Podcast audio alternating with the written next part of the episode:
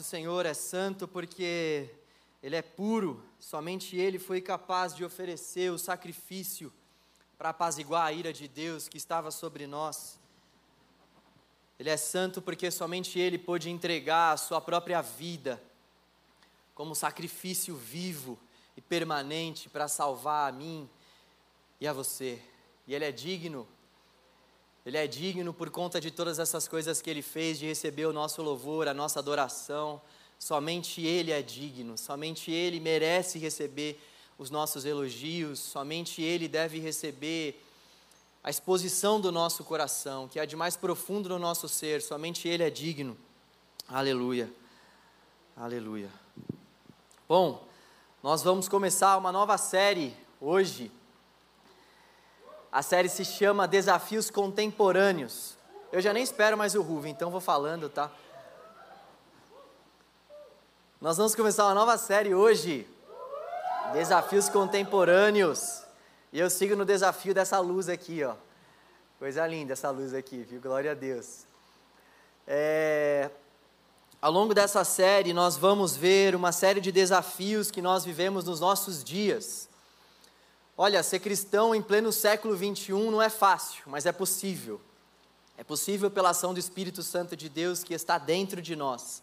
Mas a grande verdade é que ser cristão no século 21 traz para nós uma série de desafios. E a palavra de Deus, ela dá conta dessas demandas, ela dá conta de todos esses desafios, ela dá conta de trazer uma resposta para cada um desses desafios. Por isso que nós precisamos viver nos nossos dias tendo a palavra de Deus como lâmpada para os nossos pés e como luz para os nossos caminhos, porque se a nossa orientação diante desses desafios contemporâneos não vier da palavra de Deus, nós com certeza teremos uma vida de secularização, nós com certeza abriremos o nosso coração e a nossa vida para uma série de ensinamentos, para uma série de desafios contemporâneos que vão acabar falando mais alto, que vão acabar ecoando muito mais forte nos nossos corações do que o ensino da palavra de Deus. E é um desafio para nós também, porque nós temos que nos envolver com esse mundo. Aquilo que o Evangelho vai trazer para nós como verdade envolve o fato de que nós devemos sim nos preocupar com esse mundo, a ponto de nos envolvermos com esse mundo, a ponto de nos relacionarmos com esse mundo. Afinal de contas, nós vivemos aqui. Jesus, quando fez aquela oração, lá de João capítulo 17, ele disse ao Pai que não iria orar para tirar os seus discípulos do mundo, mas ele orou sim para dar forças para que os seus discípulos pudessem viver estando nesse mundo. Está aí um dos nossos principais desafios: sermos cristãos, vivermos nesse mundo e não de forma alguma negligenciarmos a palavra de Deus, sermos cristãos, vivermos nesse mundo e termos a palavra de Deus como base para as nossas relações e para esses desafios contemporâneos. Por isso essa série é tão importante.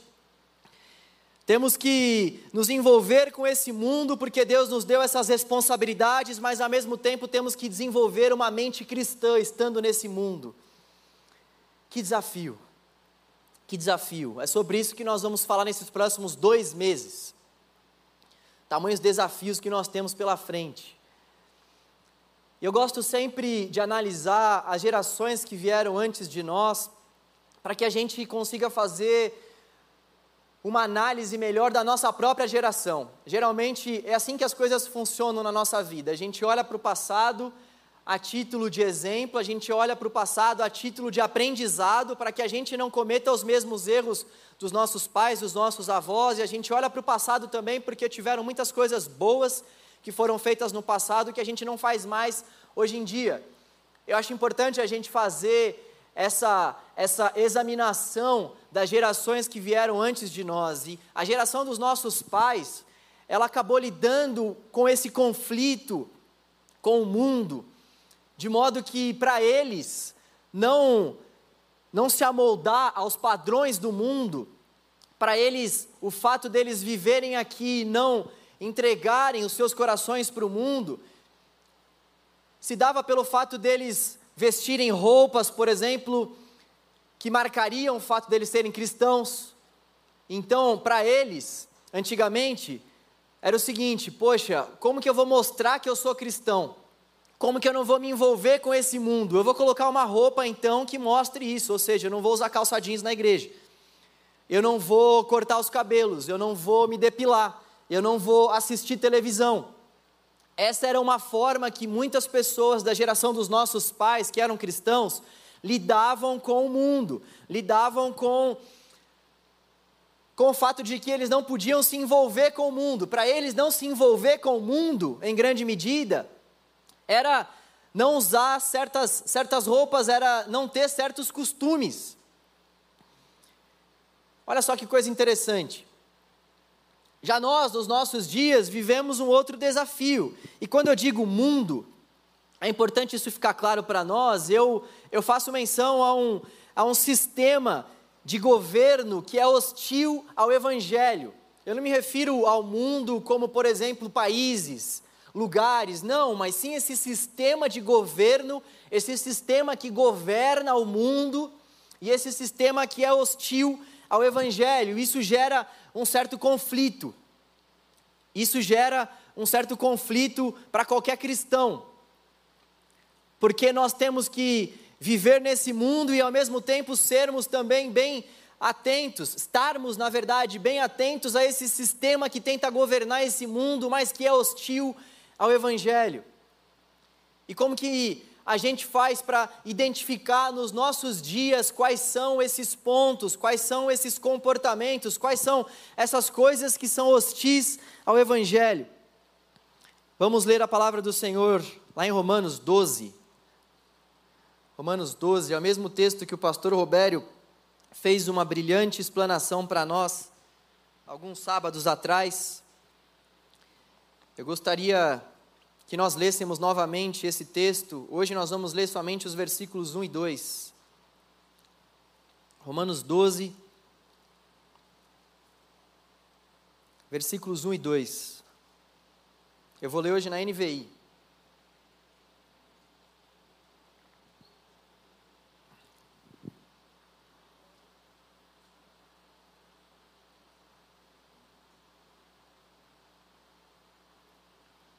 Portanto, irmãos, rogo-lhes pelas misericórdias de Deus que se ofereçam em sacrifício vivo, santo e agradável a Deus.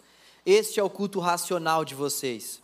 Versículo 2: Não se amoldem aos padrões deste mundo, mas transformem-se pela renovação da sua mente, para que sejam capazes de experimentar e comprovar a boa, agradável e perfeita vontade de Deus. Vamos orar mais uma vez para que o Senhor fale com a gente. Deus, nós estamos diante da Sua palavra e nós cremos que a Sua palavra é poder do Senhor para transformar o nosso coração. Nós queremos que a palavra do Senhor transforme as nossas vidas, transforme a nossa cultura. Nós cremos no poder que há na tua palavra, Deus, porque quando a sua palavra é pregada, o seu espírito age, o seu espírito opera em nosso interior. É isso que nós queremos te pedir, Deus, nessa noite Opere, Senhor, oração do teu Espírito por meio da pregação da Sua palavra, Deus.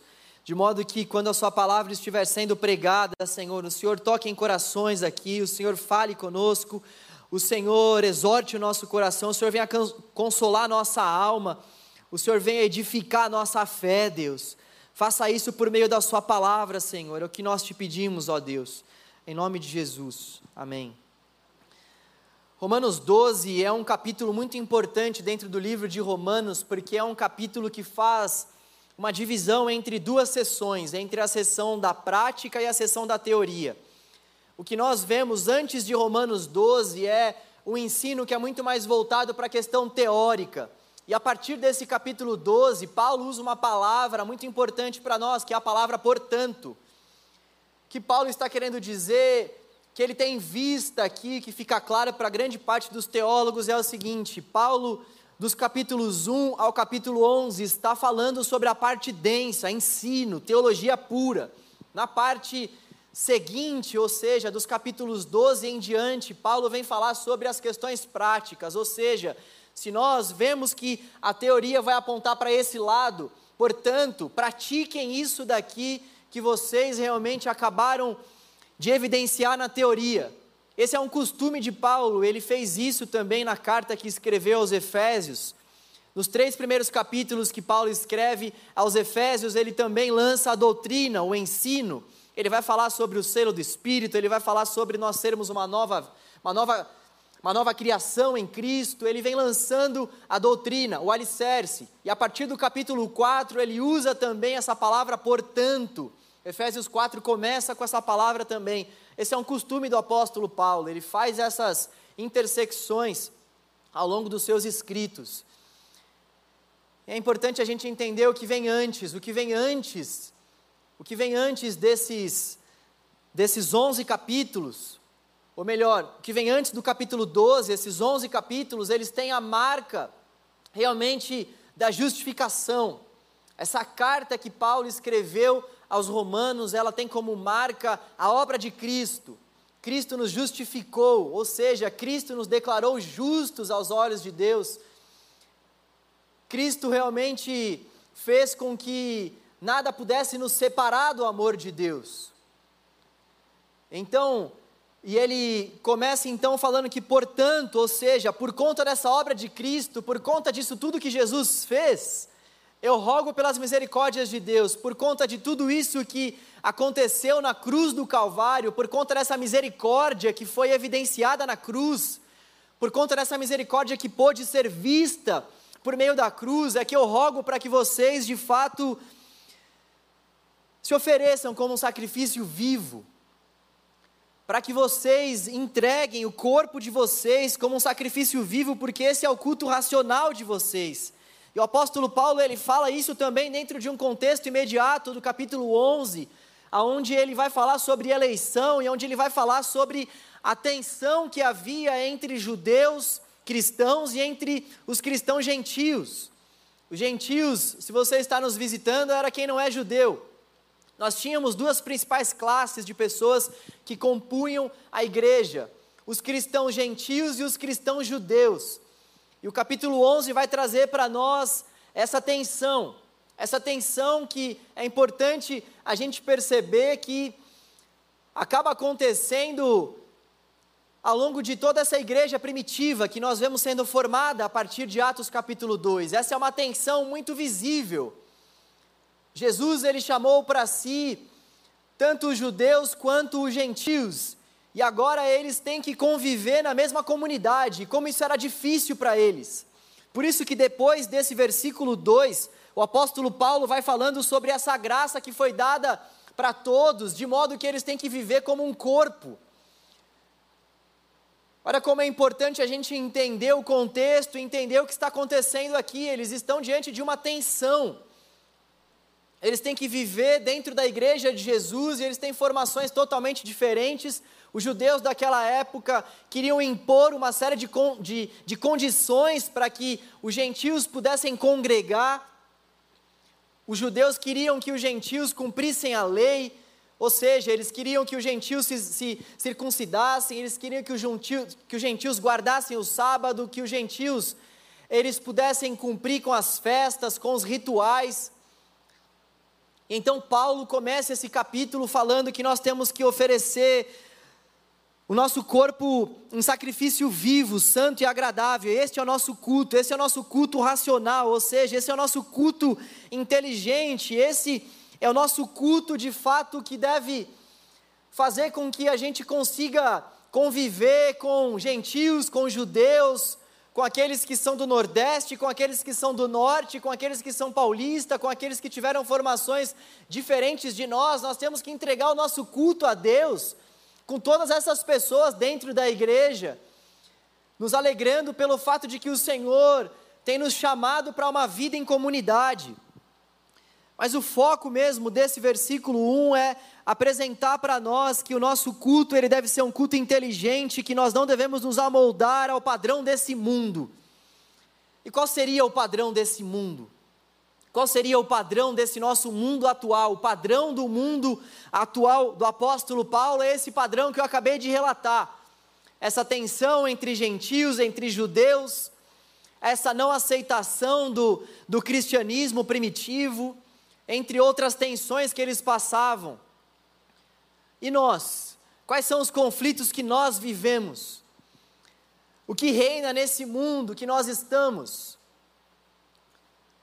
Eu gostaria de refletir com vocês hoje acerca do secularismo dentro da igreja. Secularismo dentro da igreja. Secularismo é uma dessas formas de pensar, é uma dessas filosofias que reinam nesse nosso mundo. E o que o secularismo vai trazer para nós é que nós temos que buscar o nosso prazer próprio, ou seja, o hedonismo. Nós temos que buscar nos satisfazer antes de buscarmos satisfazer o nosso próximo. Nós estamos aqui para sermos felizes, é isso que vai pregar essa cultura secular. É isso que vai imperar nesse mundo que nós vivemos. Uma das coisas são essas. Nós temos que viver buscando o nosso próprio prazer, nós temos que pensar na nossa própria satisfação antes de qualquer coisa. Então nós temos que constantemente buscar aquilo que nos faz feliz. Tanto é que uma pergunta muito comum é: Isso te faz feliz? Você está feliz dessa forma? Ah, sim, estou. Então segue, pode caminhar. O parâmetro que traça, que rege a nossa vida é essa felicidade pautada no nosso próprio prazer, ou seja, o hedonismo. Uma outra coisa também, uma outra filosofia de pensamento que reina nesse mundo, isso é muito importante a gente saber, porque esse texto vai falar que a gente não deve se amoldar, ou seja, que a gente não deve de fato desfrutar desse tipo de prazer. Então nós temos que entender quais são esses prazeres que reinam, quais são essas culturas que reinam no nosso mundo que nós não devemos nos amoldar. Uma outra filosofia é a filosofia de poder.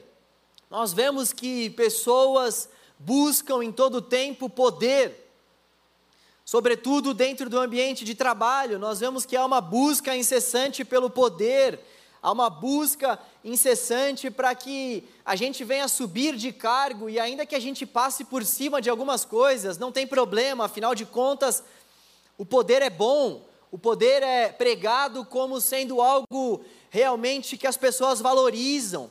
O poder ele é algo desejado, ainda que a gente venha ter que passar por cima de alguns de alguns parâmetros, de algumas bases.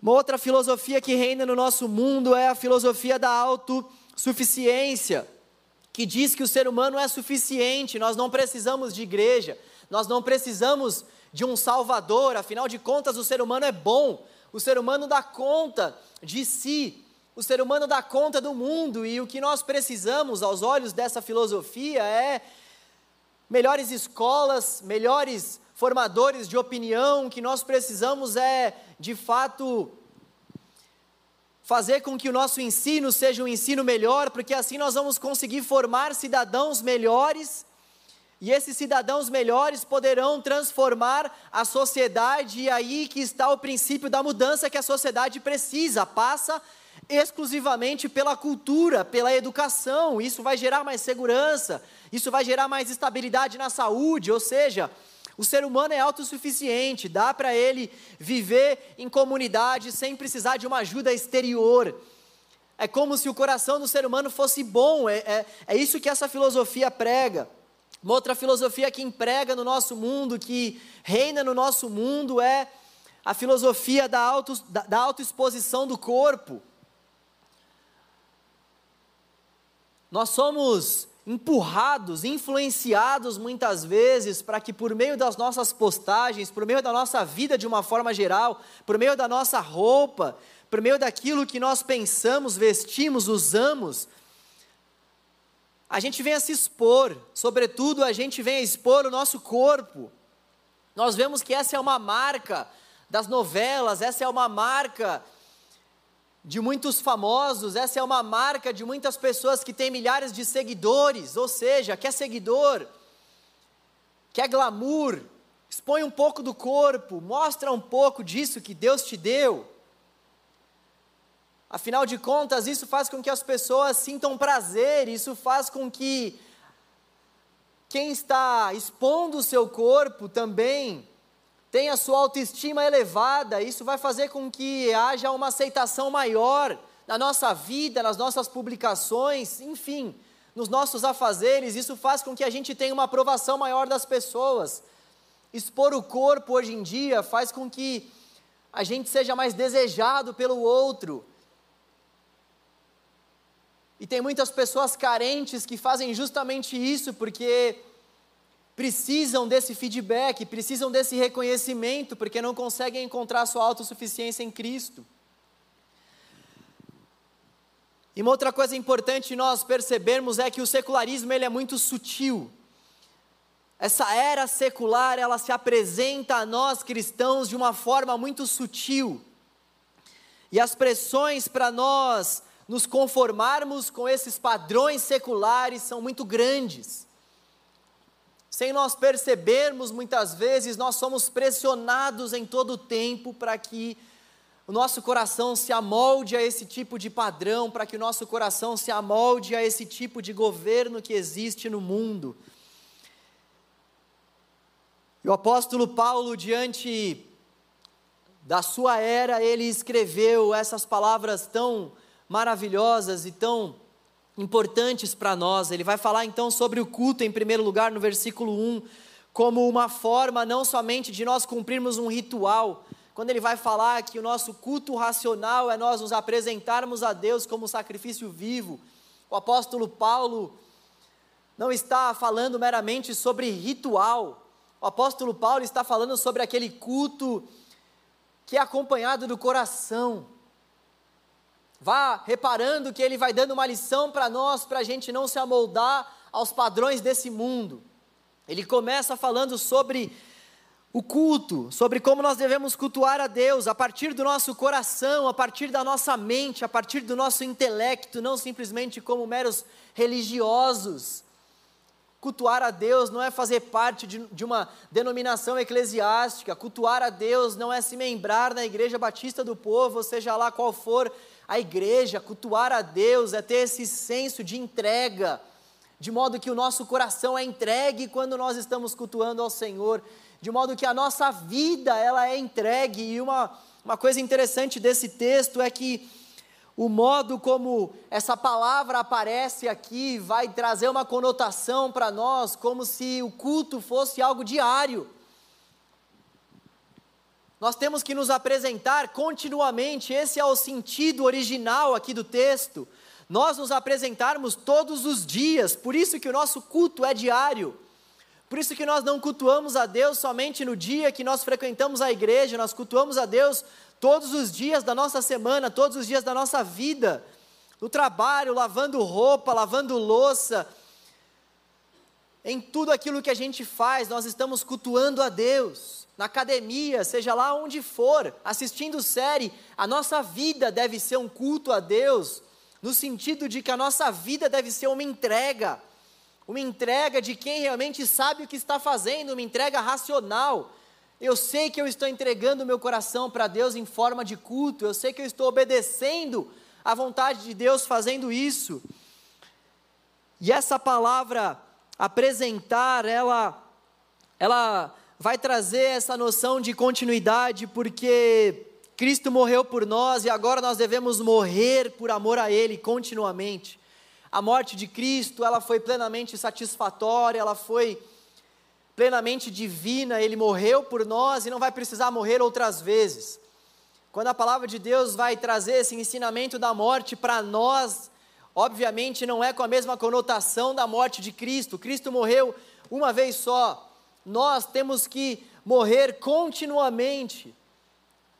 Nós temos que identificar quais são esses padrões mundanos que regem a nossa vida e fazer com que esses padrões morram continuamente. Daí a palavra de Deus nos dizer que quem quiser seguir a Jesus deve tomar sua própria cruz, ou seja, quem quiser seguir a Jesus deve se apresentar de forma contínua como um sacrifício vivo, santo e agradável.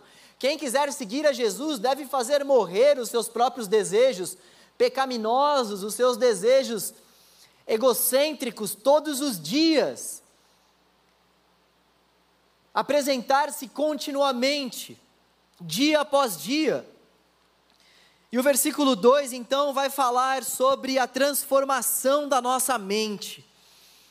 E por que nós devemos buscar essa transformação na nossa mente, justamente por conta desses padrões hostis, seculares que regem esse mundo e não devem regir a nossa vida. Então, se esse mundo busca o prazer sobre todas as coisas, nós devemos confrontar esse ensinamento e dizer que essa busca por prazer, ela é vazia, porque nós temos um Criador e nós só vamos encontrar paz, regozijo, alegria se nós de fato descansarmos nesse Criador.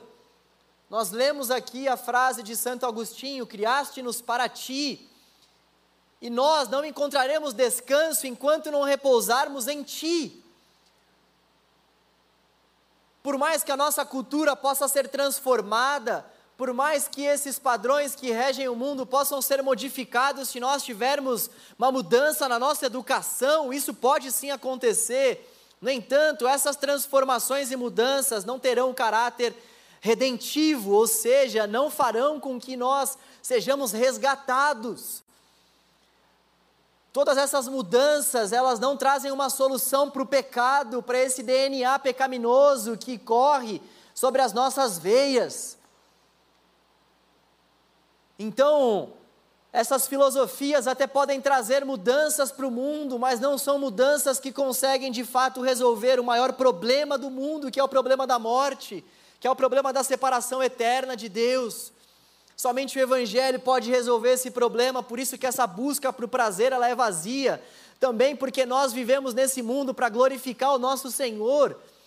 Nós estamos aqui não para buscarmos o nosso próprio prazer, Evidentemente, o Senhor quer sim que nós sejamos felizes, plenamente satisfeitos, mas isso, isso passa exclusivamente por um relacionamento com Ele. Não existe felicidade sem Cristo, não existe felicidade plena sem que o nosso Criador esteja por trás, pela frente, pelos lados dessa felicidade. Ser feliz é se contentar com Cristo em toda e qualquer circunstância. Para combater essa filosofia de poder, uma vez que o padrão do mundo é o super-homem, o padrão de Cristo é a criança. O padrão do Evangelho é o da criança. Que coisa estranha para esse mundo. Nós não devemos buscar poder, mas devemos buscar ser como crianças que não buscam poder. Crianças que não estão preocupadas com a ordem hierárquica, com posições, mas crianças simplesmente que se rendem aos braços do seu pai e que desejam o colo do pai, o consolo do pai, a presença do pai. A autossuficiência que vai dizer que o ser humano é bom deve ser combatida com o fato de que o ser humano ele ele não deseja aquilo que é bom. Acho que você e eu podemos comprovar isso todos os dias. Nós não conseguimos desejar apenas aquilo que é bom, nós não conseguimos simplesmente parar de mentir para as pessoas à nossa volta, nós não conseguimos parar de trair as pessoas à nossa volta, nós não conseguimos ter pensamentos puros, nós não conseguimos ter uma vida de fato que agrada ao Senhor sem que, sem que a gente consiga contar com a ajuda do próprio Deus. Então, quando nós olhamos para dentro de nós, o que nós vemos não é autossuficiência, pelo contrário. Quando nós olhamos para dentro de nós, o que nós vemos é destruição, o que nós vemos é um clamor por ajuda, o que nós vemos é um grito de ajuda. É isso que nós vemos quando nós olhamos para dentro de nós, por isso, de forma alguma, nós podemos nos amoldar diante dessa cultura que vai falar em autossuficiência a nossa vida aponta para o fato de que nós precisamos de socorro. As nossas limitações físicas, emocionais, intelectuais apontam justamente para isso, e a nossa geração é uma geração extremamente con contraditória, justamente pelo fato de que essa geração tem tudo, essa geração tem tecnologia, essa geração pode contar com aquilo que há de melhor no mundo até então. No entanto, nós nunca tivemos uma geração com tantos problemas emocionais assim, nós nunca tivemos uma geração tão depressiva assim, nós nunca tivemos uma geração que se matou tanto assim ao longo da história. Justamente porque nós não somos autossuficientes. E em relação a essa exposição do corpo, que é um dos padrões que também regem a nossa sociedade, que regem esse mundo, que são conforme o padrão desse mundo.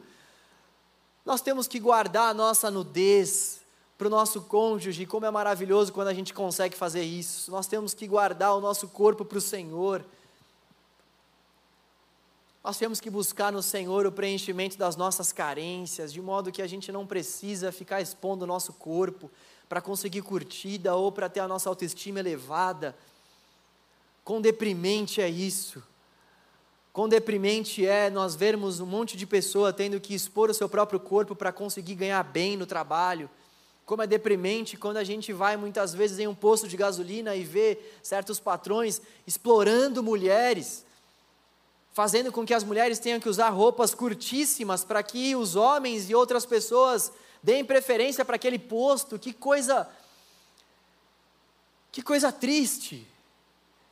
Que coisa triste são esses padrões desse mundo. Que coisa triste é nós vermos televisão e percebermos que o que faz com que aquele determinado programa tenha audiência é sair colocando atores maravilhosos, com corpos maravilhosos, e a gente olha aquilo e fica desejando aquilo, a gente olha aquilo e fica se vendo naquela situação, a gente olha aquilo e deseja realmente ter aquele mesmo padrão.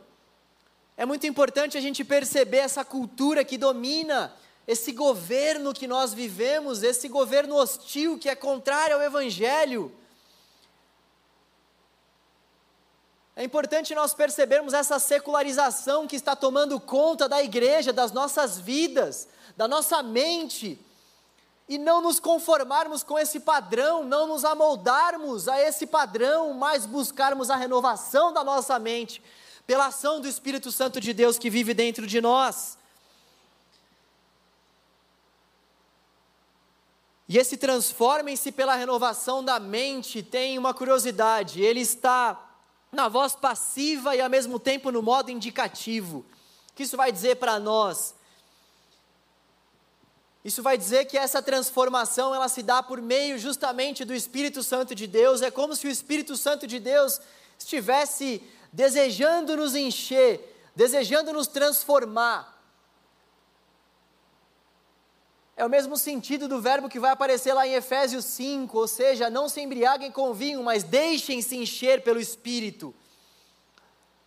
Voz passiva, deixem o Espírito encher, deixem também o Espírito transformar, deixem o Espírito Santo efetuar essas transformações, porque Ele efetua em nós esse querer e esse realizar. O texto está na voz passiva, no entanto, o texto está no modo imperativo. Isso vai dizer para nós que nós também devemos agir. São duas coisas em uma só. É Deus quem efetua essa transformação, mas ao mesmo tempo nós devemos buscar essa transformação. É Deus quem efetua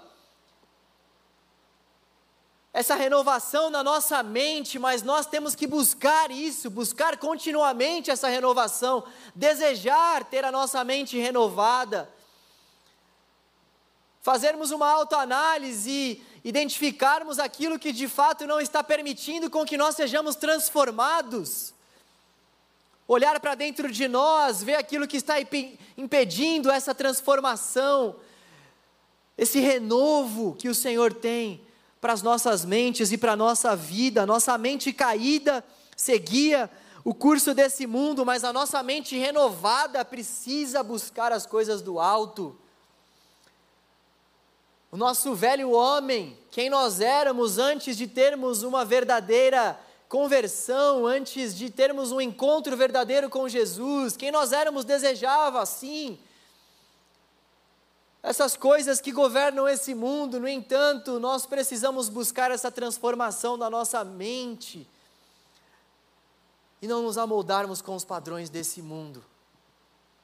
Uma vez que a nossa mente é renovada, nós não devemos nos preocupar com o estilo do mundo, mas com a vontade de Deus, porque ela sim tem poder para nos transformar. E galera, eu fiz questão de trazer esse assunto como tema principal ou melhor, como tema primário da nossa série, porque eu tenho percebido que muitos de nós temos cedido a essa secularização, a essa era secular. Eu tenho percebido que nós temos aberto as portas da nossa vida, da nossa igreja, muitas vezes, para que esses pensamentos hostis ao Evangelho tomem conta do nosso dia a dia, tomem conta da nossa vida. E muitas pessoas que se dizem referência para a nossa nação têm tido uma atitude extremamente secular e muitos de nós não temos conseguido perceber isso. Muitos de nós não temos conseguido fazer uma separação entre isso é de Deus, isso daqui não deve de fato fazer parte da minha mente, isso não deve ocupar o meu pensar. Muitos de nós temos seguido certas pessoas que estão abrindo portas para a secularização, para o secularismo dentro da sua vida e nós não temos conseguido fazer esse exame.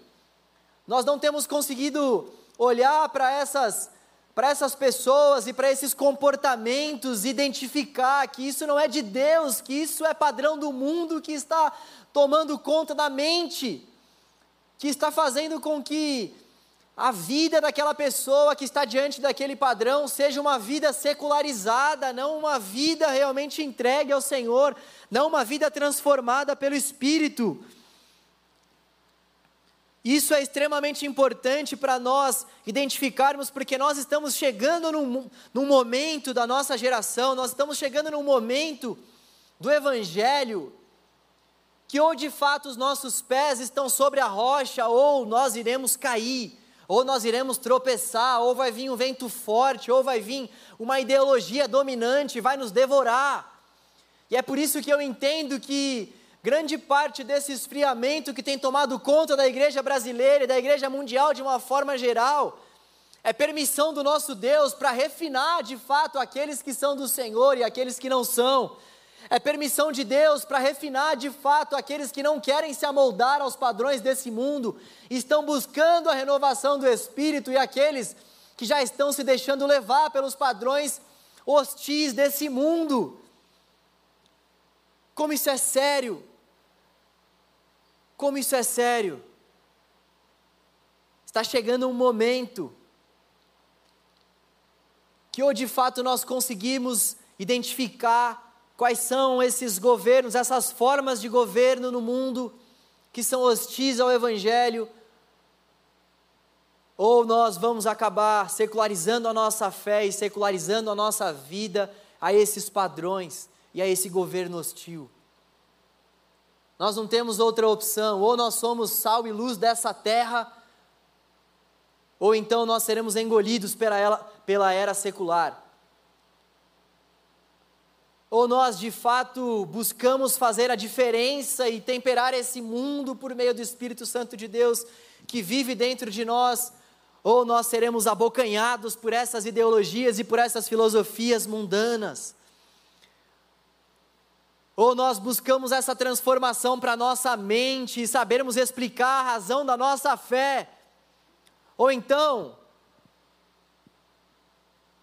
ou então nós não saberemos explicar a razão da nossa fé por não termos buscado ao Senhor, por não termos uma vida pautada na palavra de Deus e seremos de fato levados como um vento, como uma onda do mar que é levada para um lado e para o outro, porque duvida porque não tem fé nas Escrituras. A era secular é um perigo para nós.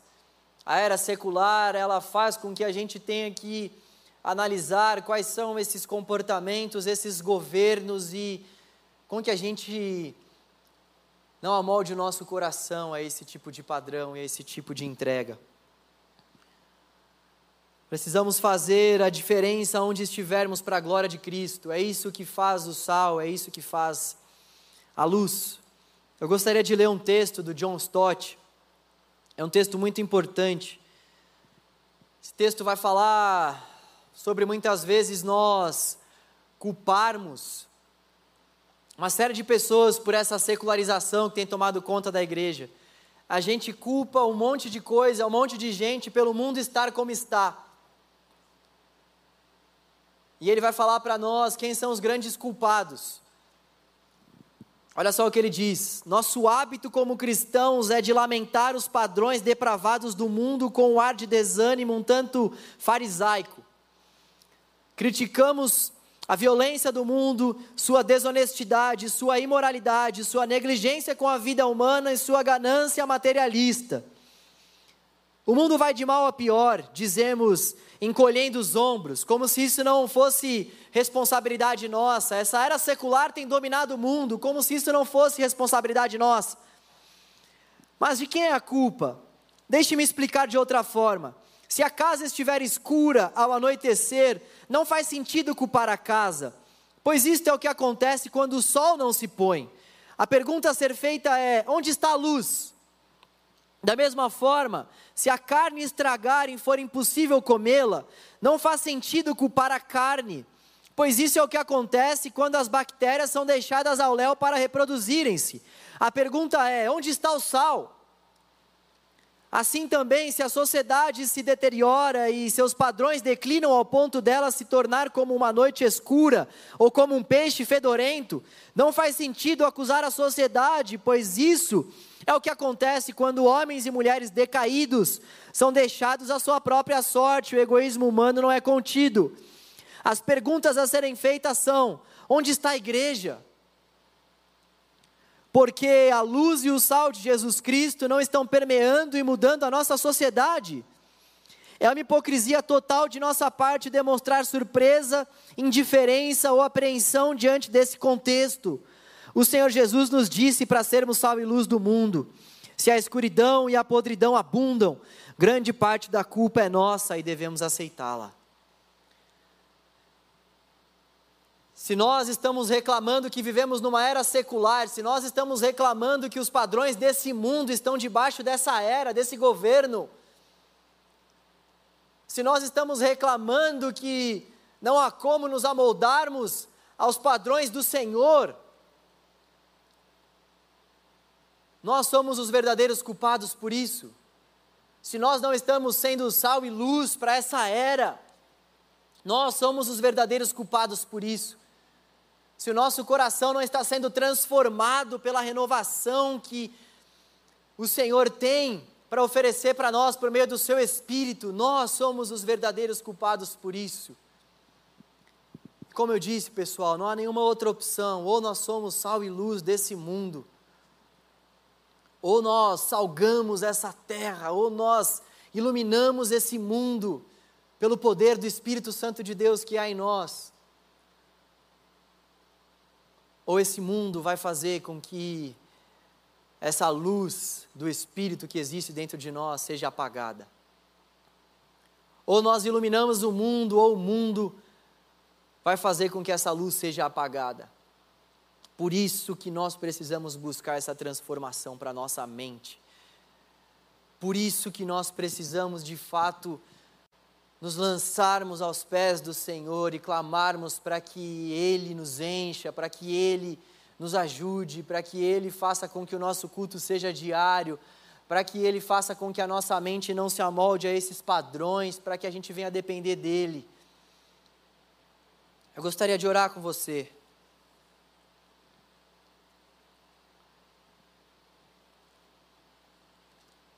É somente dessa forma que nós vamos desfrutar a boa, perfeita e, e agradável vontade do Senhor. É somente dessa forma, vivendo dessa forma, que nós vamos desfrutar a boa, perfeita e agradável vontade do Senhor. É isso que o texto vai trazer como consequência para quem não se amolda aos padrões desse mundo e para quem busca essa renovação da mente. A boa, perfeita e agradável vontade de Deus conduzindo a nossa vida a boa, perfeita e agradável vontade de Deus comandando a nossa vida. Vamos orar.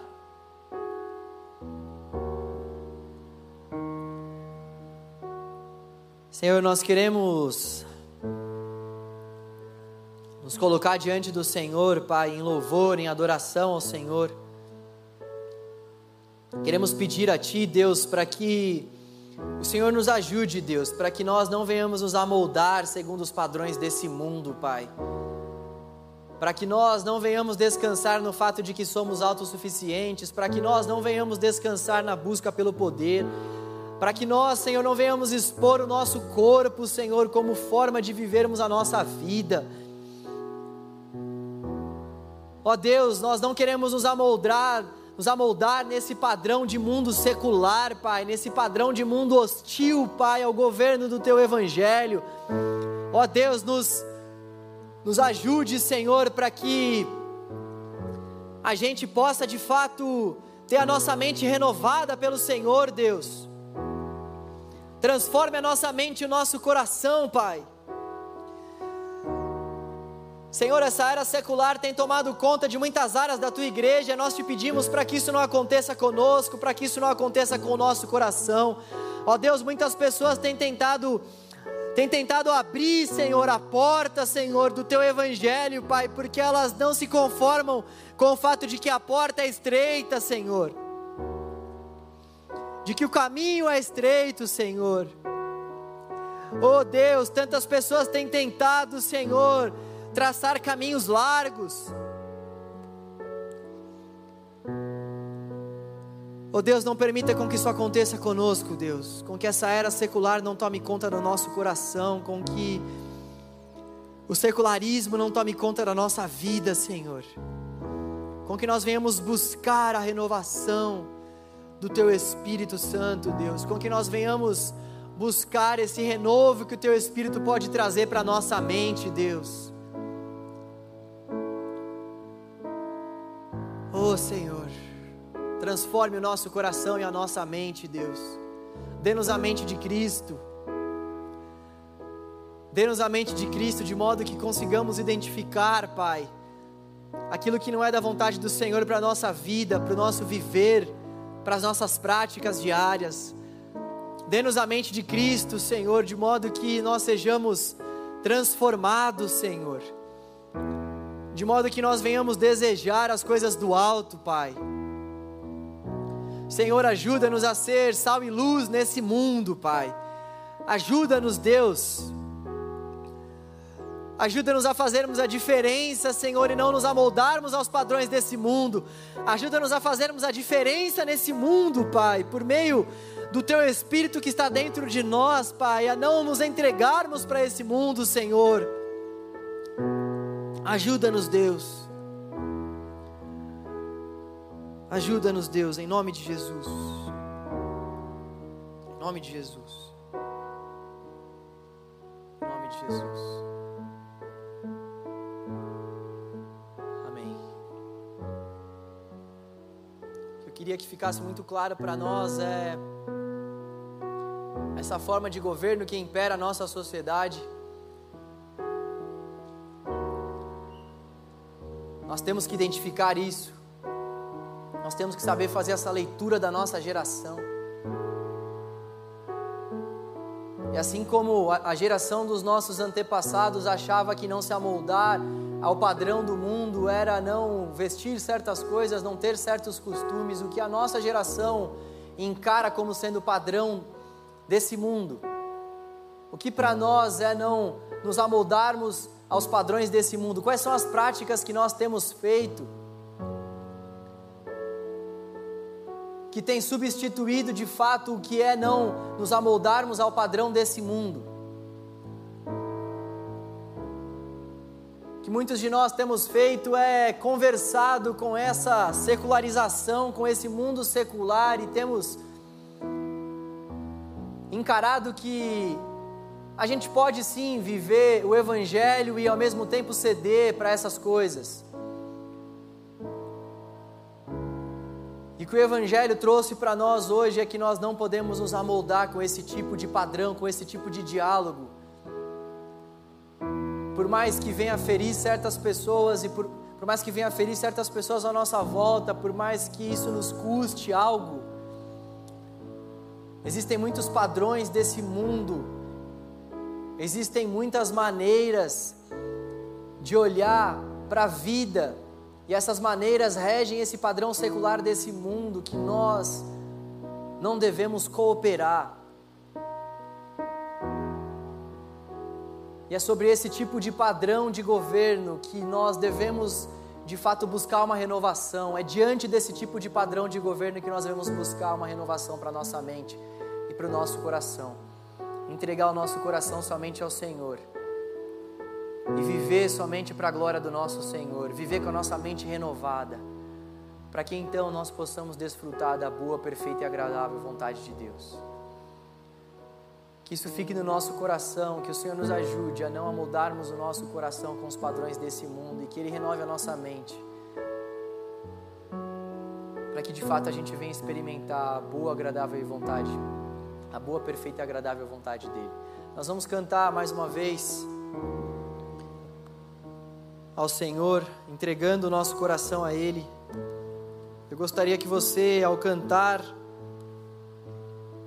fosse permitindo com que o Espírito Santo de Deus transformasse a sua mente. Vá pedindo para que o Espírito Santo de Deus possa te mostrar quais são os padrões desse mundo que estão regendo o seu coração e vá clamando ao Senhor para que esses padrões de fato sejam deixados e a renovação do Espírito Santo de Deus tome conta na nossa mente.